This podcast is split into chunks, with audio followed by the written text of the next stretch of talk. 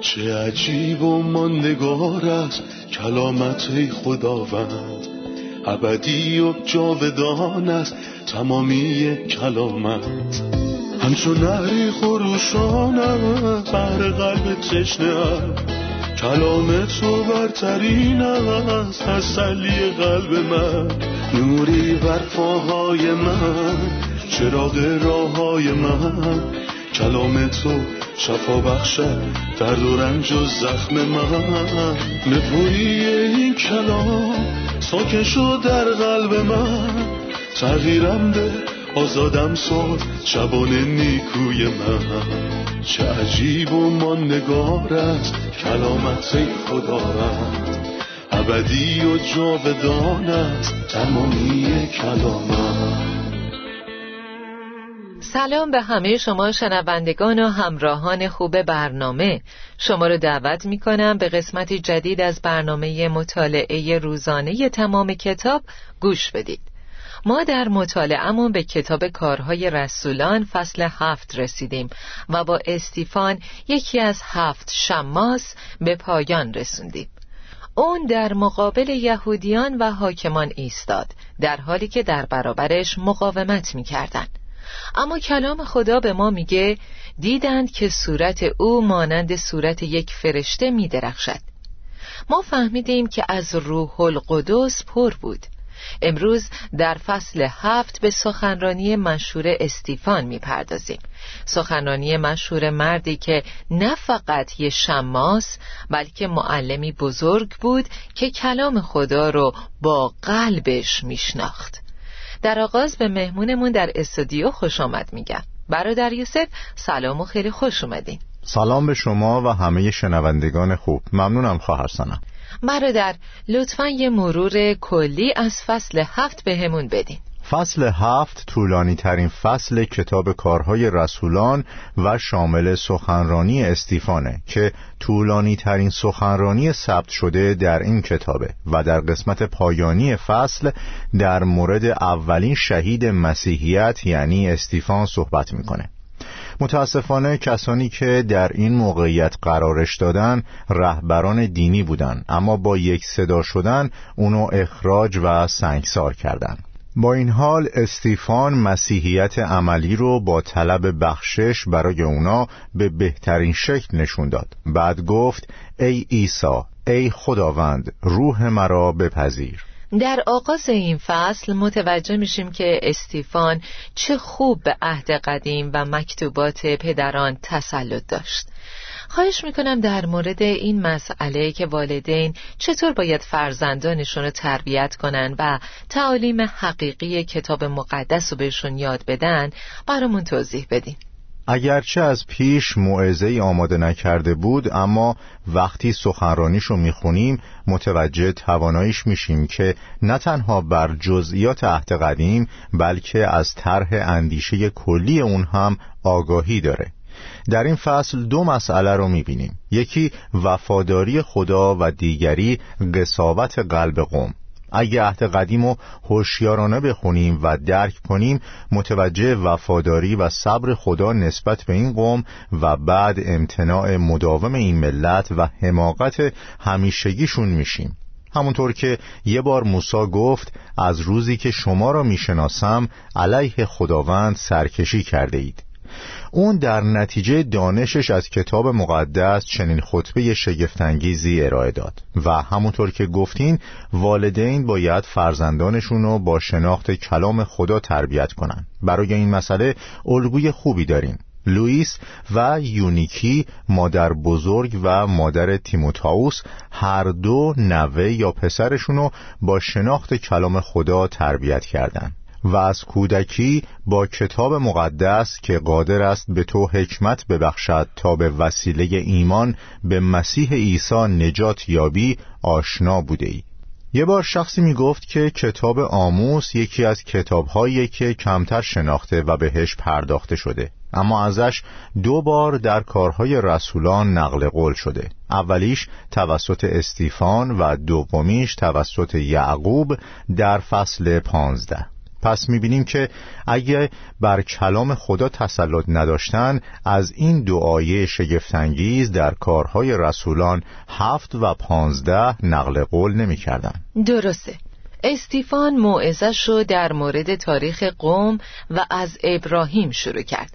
از زمانی که جلال خدا بر ابراهیم آشکار شد تا زمان گفتگوی خداوند با یوسف. لطفا در مورد این رویدادها برامون توضیح بدین. اون با ابراهیم و آشکار شدن خداوند جلال شروع کرد. از زمان دعوت ابراهیم با گفتن پس خدا به این طریق به ابراهیم فرمود که فرزندان او مانند غریبه ها در یک سرزمین بیگانه زندگی خواهند کرد و مدت چهارصد سال در بندگی و ظلم به سر خواهند برد و خدا فرمود اما من آن ملتی را که قوم من بردگان آنها خواهند شد محکوم خواهم ساخت شروع کرد. این تحقق چیزیه که در کتاب پیدایش اومده. زمانی که خدا با ابراهیم عهد بست و بهش گفت که نسل تو در سرزمین بیگانه غریب خواهند بود. آنها به غلامی دیگران در میآیند و مدت چهارصد سال بر ایشان ظلم خواهد شد. اما من ملتی که آنها را به غلامی خواهد گرفت مجازات خواهم کرد.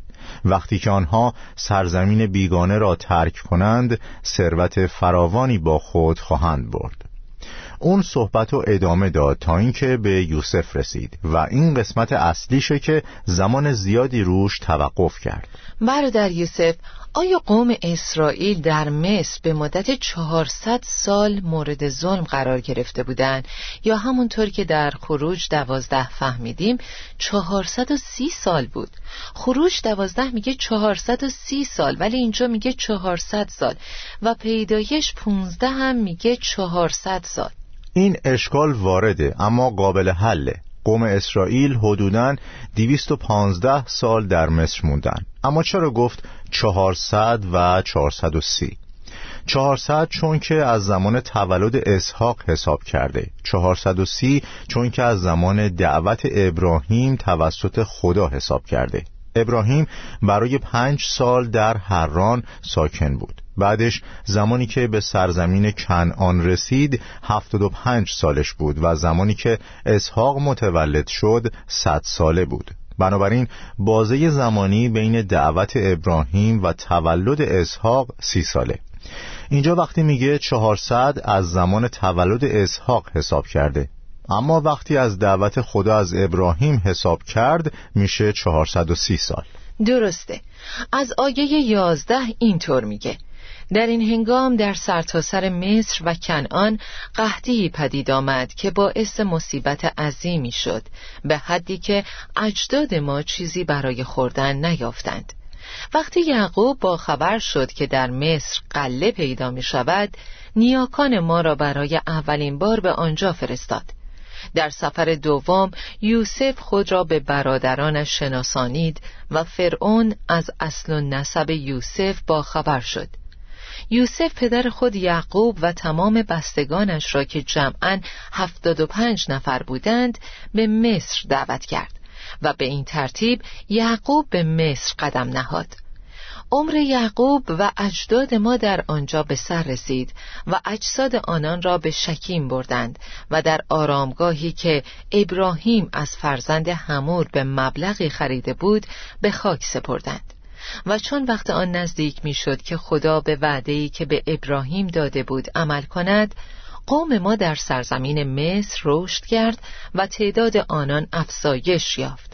سرانجام پادشاه دیگری که یوسف را نمی شناخت به پادشاهی مصر رسید و با اجداد ما با نیرنگ رفتار کرد و بر آنان ظلم بسیار روا داشت به حدی که ایشان را مجبور ساخت که نوزادان خود را سر راه بگذارند تا بمیرند. و در اینجا مرحله جدیدی رو شروع می‌کنه که مربوط به موساست. در چنین روزگاری موسا که کودکی بسیار زیبا بود به دنیا آمد. او مدت سه ماه در خانه پدر پرورش یافت و وقتی او را سر راه گذاشتند دختر فرعون او را برداشت و همچون فرزند خود تربیت نمود به این ترتیب موسی بر تمام فرهنگ و معارف مصر تسلط یافت و در گفتار و کردار استعداد مخصوصی از خود نشان داد. استیفان گفت که موسی بر تمام معارف مصریان تسلط داشت. موسی چطور با حکمت مصریان نتونست این قوم عظیم و در سرزمین مصر نجات بده؟ موسا فکر می کرد که هم از نظر جسمی و هم از لحاظ فکری قدرت داره و صلاحیت رهبری کردن رو داره. اما خدا دید که موسا باید چهل سال در بیابان باشه تا این قدرت جسمانی و اعتماد به نفسی که به خودش داره رو به انتها برسونه. و همینطور توانایی سخن گفتنش. به خداوند گفت من سخنور خوبی نبودم. بنابراین ظرف که خالی شد خدا تونست اونو با قدرت خودش پر کنه. ممنونم. اینجا درباره یه دوره تاریخی مرتبط با ابراهیم صحبت می‌کنه. بعد از یوسف در مورد موسی هم صحبت می‌کنه. لطفا دید وسیعتری در مورد مراحل مختلف زندگی موسی بهمون بدین. همونطور که قبلا هم گفتیم از ابراهیم شروع کرد چون که اول اون دعوت شد. چرا به طور خاص روی این دو نفر یعنی یوسف و موسی توقف کرد؟ چون هر دو توسط برادراشون ترد شدن. یوسف توسط برادراش ترد شد. موسی هم همینطور. حالا چرا به این دو نفر اشاره کرد؟ چون که می‌خواست به مسیحی برسه که یوسف و موسی هر دو نماد او بودند مسیح رو رد کردین اما این چیز جدیدی برای شما نیست. یوسف برای نجاتتون اومد و ردش کردین. با موسی هم همین کار رو کردین. اومد نجاتتون بده اونم رد کردین. در رابطه با یوسف درد و جلال رو دیدین. اول رنج کشید و بعد جلال داده شد. دقیقا مثل مسیح درد و جلال. موسی واسطه عهد قدیمه و عیسی واسطه عهد جدید. عهد موسی با خون قربانی حیوانی بود اما عهد جدید که عهد مسیحه با خون خودش بسته شد. بسیار جالبه که از این فصل می‌فهمیم که زندگی 120 ساله موسی به سه قسمت مساوی تقسیم میشه. چهل سال در قصر فرعون چهل سال در آوارگی مدیان و چهل سال شبانی قوم خدا در بیابان. شخصی گفت که در چهل سال اول موسی یاد گرفت کسی بشه. در چهل سال دوم یاد گرفت که هیچی نیست. در چهل سال سوم به این درک رسید که خدا همه چیزه. بنابراین به سه قسمت چهل ساله تقسیم میشه. موسا کسی بود که در زبان و در عمل مقتدر بود. اما بعد از چهل سال آوارگی همه چیزو فراموش کرد. پس حس کرد که هیچ چی نیست. درسته. در آیه 17 میگه و چون وقت آن نزدیک می‌شد که خدا به وعده‌ای که به ابراهیم داده بود عمل کند قوم ما در سرزمین مصر رشد کرد و تعداد آنان افزایش یافت. سرانجام پادشاه دیگری که یوسف را نمیشناخت به پادشاهی مصر رسید. لطفا نظرتون رو درباره بخش اول این آیه برامون بگید خدا عظیمه و مراقب تحقق کلامشه. گاهی وقتا می‌خوایم طول زمان رو کم یا زیاد کنیم ولی نمی‌تونیم چون که زمان بندی خدا هیچ وقت دیر و زود نمیشه. خدا به ابراهیم گفت نسل تو در سرزمین بیگانه غریب خواهند بود. طول زمان و تعداد نسلها را مشخص کرد و وقتی که آنها سرزمین بیگانه را ترک کنند در اینجا زمان تحقق وعده نزدیک بود. اما موسی می‌خواست این مدت رو چهل سال کاهش بده. خدا بهش گفت که زمان باید کامل بشه. همونطور که در کتاب خروج می‌خونیم در آن روز. بعد از دقیقا 430 سال قوم خارج شدند چون بر طبق زمانبندی خدا بود. همونطور که در کارهای رسولان یک اومده تاریخها و زمانهایی را که پدر در اختیار خود نگه داشته است. بعد از اینکه به آیه سی و چهار میریم بعد از آشکار شدن خداوند بر موسا در بوته بهش گفت البته آن ظلمی را که در مصر نسبت به قوم من می شود دیده و آه و ناله هایشان را شنیدم و برای نجات آنان آمدم برخیز تو را به مصر می فرستم. در مورد این موضوع از زاویه دید خدا توضیح بدین قوم خار و زلیل شد. اما خدا می‌خواست از این طریق بهشون یه درس عملی بده. امروز در این مورد صحبت نمی کنیم اما به طور کلی خدا نسبت بهشون بی تفاوت نبود. البته آن ظلمی را که در مصر نسبت به قوم من می شود دیده و آه و ناله هایشان را شنیدم و برای نجات آنان آمدم. برخیز تو را به مصر می فرستم در گذشته برای موسی این اتفاق به صورت نمادین افتاد. اما با کامل شدن زمان با تجسم مسیح اتفاق افتاد. پس خدا ظلمی که نسبت بهشون شده رو دیده آه و ناله هاشون رو شنیده و پسر خدا خودش پایین اومد و وارد عمل شد تا نجات عظیمش برای ما فراهم شه. بعد از صحبت در مورد ابراهیم و یوسف صحبتش رو در مورد موسی ادامه میده. در آیه سی و هفت میگه باز هم موسی بود که به بنی اسرائیل فرمود خدا از بین شما نبی مانند من برایتان برمی انگیزد و او بود که در اجتماع بنی اسرائیل در بیابان حضور داشت و با فرشته در کوه سینا و با اجداد ما گفتگو کرد و پیام زنده الهی را دریافت نمود تا آن را به ما نیز برساند. سوالی که دارم در مورد کلیساست و او بود که در اجتماع بنی اسرائیل در بیابان حضور داشت. میشه از طریق رساله افسوسیان فهمید که کلیسا برای نسلهای دیگه بشری موضوعیت نداشته. کاملا یه موضوع جدیده و پولس رسول کلیساست و ریشه‌ای در عهد قدیم نداره. درسته. حالا داستان اجتماعی در بیابان در عهد قدیم چیه؟ واژه یونانی اکلسیا به معنی جدا شده و بیرون آمده یا رفته است. مجدد در کارهای رسولان 19 هم اومده و این بار جماعت ترجمه شده. گرچه کلیسا یا اجتماع همونطور که در عهد جدید می‌فهمیم رازی آشکار نشده برای انسانهای سایر نسل هاست اما گروهی از مصر خارج میشن و شاگرد موسا میشن. اینجا در موردش میگه و او بود که در اجتماع بنی اسرائیل در بیابان حضور داشت. گفته شده که قوم اسرائیل در آوارگی یک کلیسا بودند چون که جماعتی بودند که از مصر خارج شده بودند. گرچه وقتی به سرزمین موعود وارد شدن هیچ جا ندیدیم ازشون تحت عنوان کلیسا یاد بشه. کجا می‌خونیم که کلیسان؟ وقتی از مصر خارج شدن زمانی که در آوارگی بودن گفته شد که اجتماع خارج شد و اجتماعی در بیابان و تشکیل دادن. درسته. ممنونم برادر یوسف. خب عزیزان استراحت کوتاهی می‌کنیم و خیلی زود با ادامه درس برمیگردیم.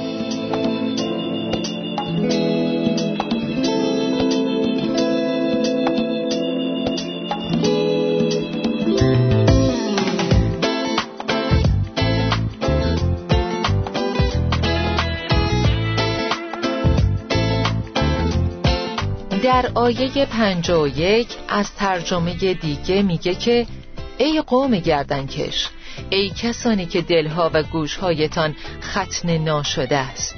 شما نیز همچون پدران خود همواره در برابر روح القدس مقاومت می کنید منظور استیفان از نامختون یا ختنه ناشده چیه؟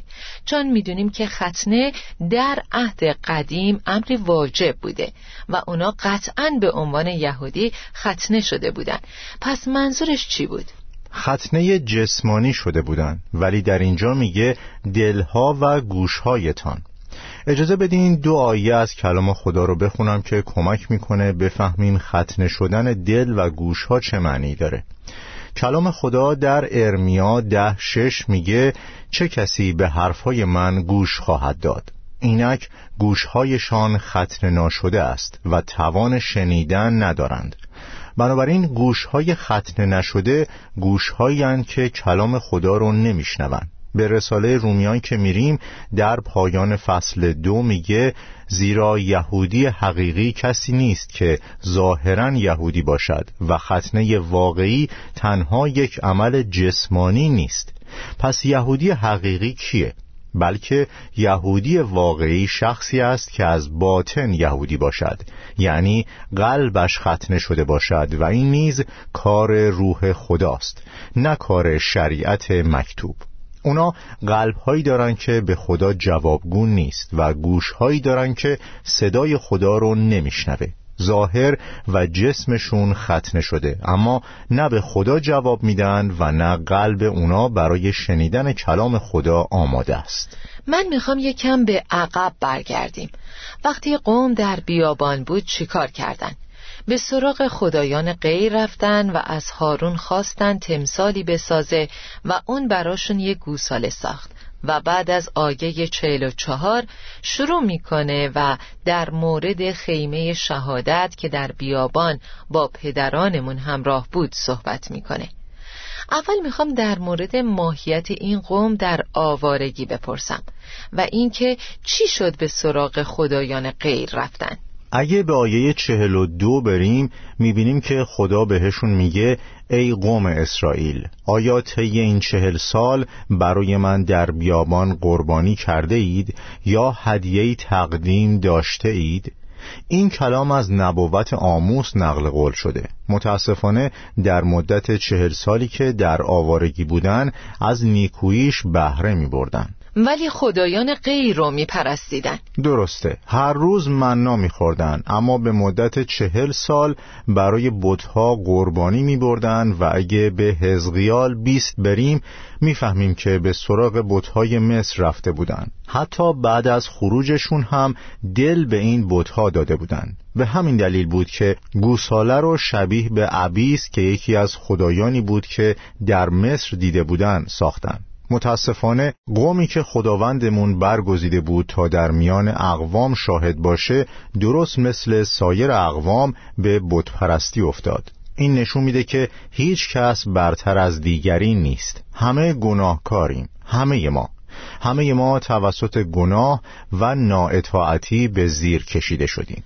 تاریخ این قوم در ابرانیان یازده هم تکرار میشه. اما از زاویه ایمان.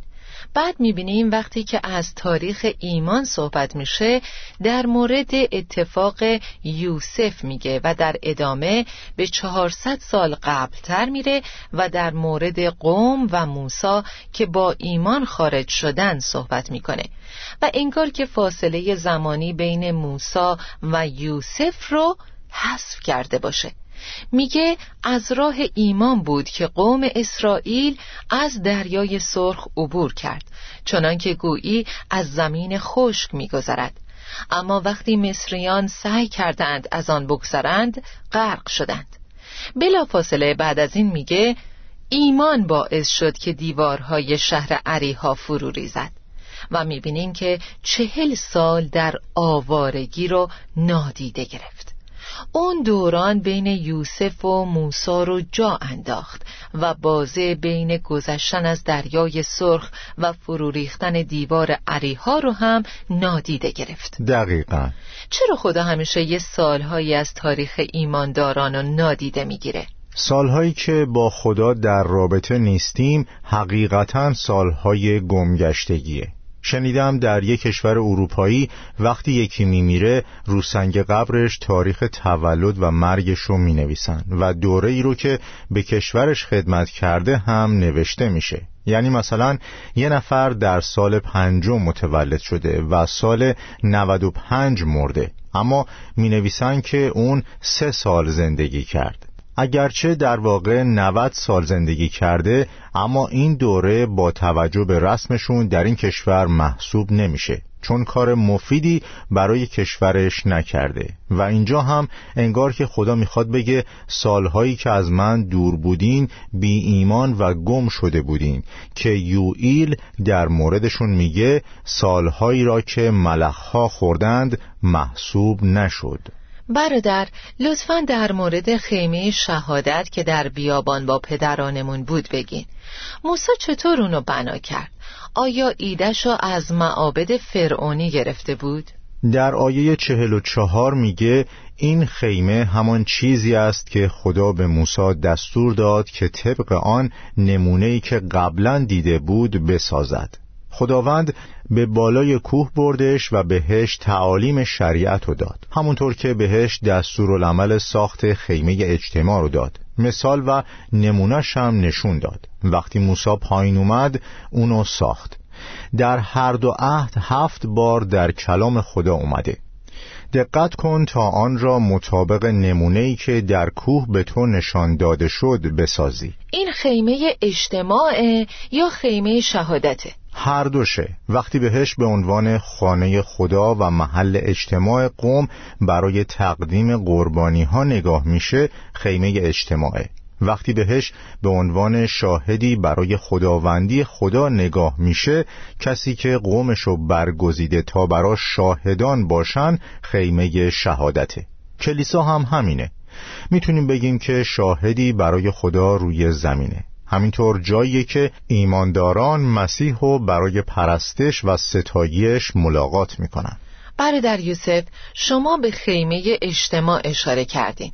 سوالی که دارم اینه که چرا شباهتهایی بین ساختار بنای اون بارگاه بیرونی مکان مقدس و قدس الاقداس با بعضی معابد بت پرستی پیدا می‌کنیم در واقع فراموش نمی کنیم که شیطان قبل از سقوطش به زمین در آسمان بود و می‌دونست که اونجا چه اتفاقی داره میافته. چون که در حزقیال می‌خونیم تو در کوه مقدس خدا بودی و در میان سنگهای آتشین قدم بر می داشتی و از اونجایی که شیطان کسیه که بتپرستی رو به انسان القا کرد چون همونطور که در اول قرنتیان ده می‌خونیم اونه که پشت پرده بتپرستی قرار داره. می‌تونیم بگیم که شیطان وقتی اجازه داشت در بهشت باشه می‌خواست از اونچه که دیده تقلید کنه. اما داشتن ارز تقلبی نمی‌تونه وجود ارزهای واقعی رو انکار کنه. چیزی که موسی دریافت کرد از خدا بود.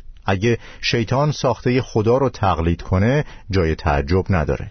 پس همونطور که شیطان قبل از سقوطش در آسمان بود وقتی به زمین اومد یه نسخه جعلی ساخت.